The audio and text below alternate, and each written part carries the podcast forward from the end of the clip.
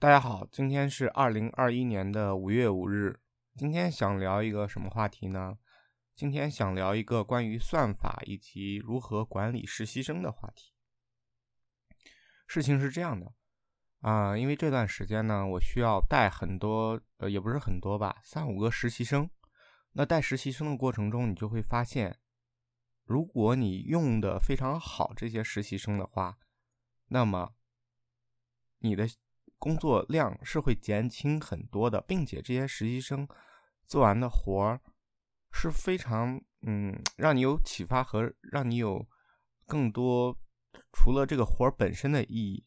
但是如果你呃指挥的不好，或者说是没有让他们有清晰的这种理解什么是职场的话，呃，可能本来的任务并没有完成，并且你还要再去分心和指导他们，呃，这些工作量就会让你整个人瘫痪和崩溃掉。呃，这段时间呢，我也去了解和学习了一些关于这方面的知识和资料，其中我把我分享的心得以及我验证过有用的，可以说是方法论吧，或者说是一些简单的思考，分享给能听到这段呃播客的人。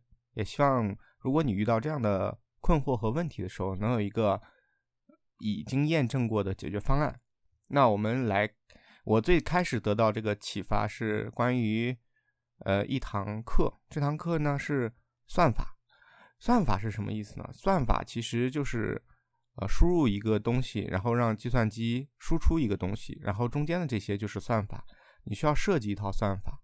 那算法的唯一的一个标的就是确定性。你告诉人可以，你说，呃，比如说，呃呃，对于开车这件事来讲，你告诉他。注意安全，开慢一点。人当然明白哦，他就是开慢一点。但是如果你对于一个自动驾驶的汽车，你说，呃，注意安全，开慢一点，其实他是完全不理解这句话是什么意思的。呃，怎么样才叫注意安全？什么定义什么为安全？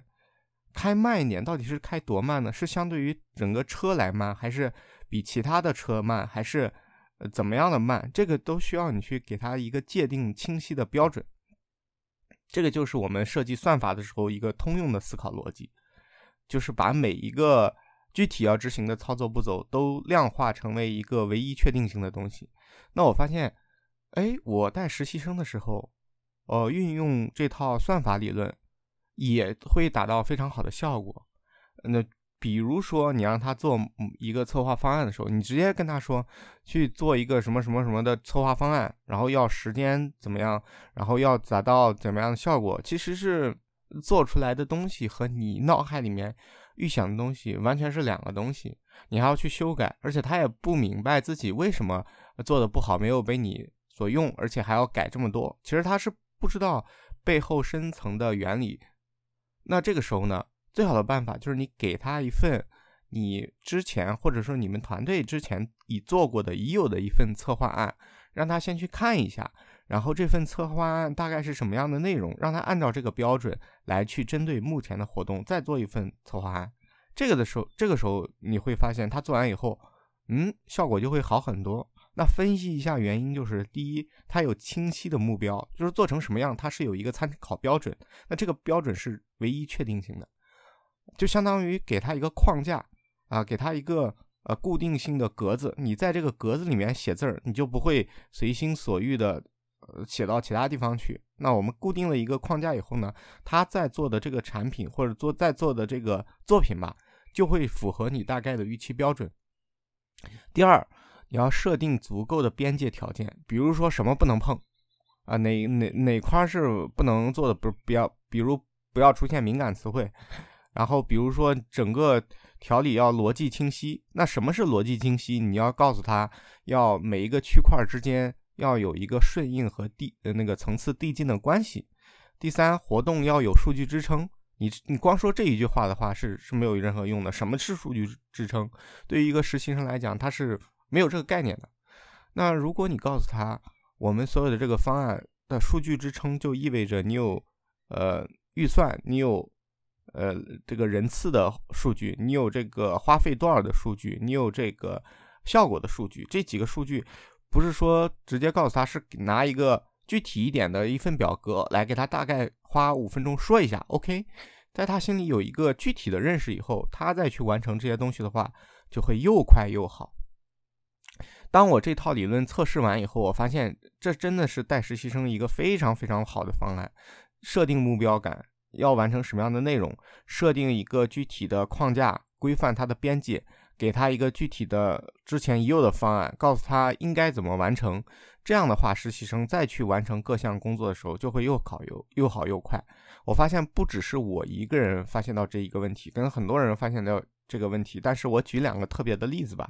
第一个就是理想汽车的 CEO 李想，李想在混沌研习社的时候有一个演讲是特别的经典。他说，汽车之家当时，嗯，团队特别年轻，很多都是刚毕业的学生啊什么的。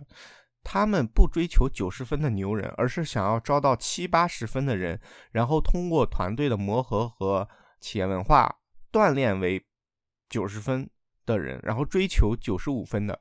所以他们的团队就会越来越强。那招招到这种年轻的，就是呃还没有在职场上的特别多的经验的人的时候，理想是怎么管理他们的吗？也就是给他们下定具体的目标，而这个目标就是所有公司整体的一个目标啊。对，因为他们当时的竞争对手的目标是很模糊的，就每个人的思考的事儿跟公司要思考的事儿是完全不一样的，但是每个人以为这样是对的。比如说，理想公司他们的目标感就是做全国访问量最大的汽车门户网站，以这个为目标以后，你后续所有的动作都可以跟这个目标去碰一下，看符不符合这个目标的发展。如果不符合，就要变化。但是他的对手的那个口号是，呃，满足汽车爱好者的服务，一切服务，大概是这个意思啊。可能原话我。记不太清了，那很多人都不理解什么叫满足汽车爱好者的服务，给给汽车爱好者服务呢？那我是不是那个给厂商也叫服务呢？而且满足服务是什么呢？我我做做到怎样才能算服务好呢？是我的内容更好吗？还是它的停留时间更长呢？哎，这个就没有一个清晰的边界感。这是理想当时他讲他在这个呃实习生或者是刚入职场他们公司的这些人的一些经验。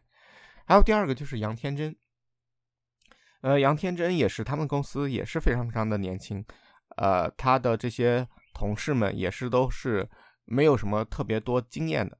那这个时候呢，他也是给他们一些参考标准，他也是给他们一些具体的数据、具体的执行动作，让他们把这些动作先熟练起来，而这些动作熟练完以后，才给他告诉他。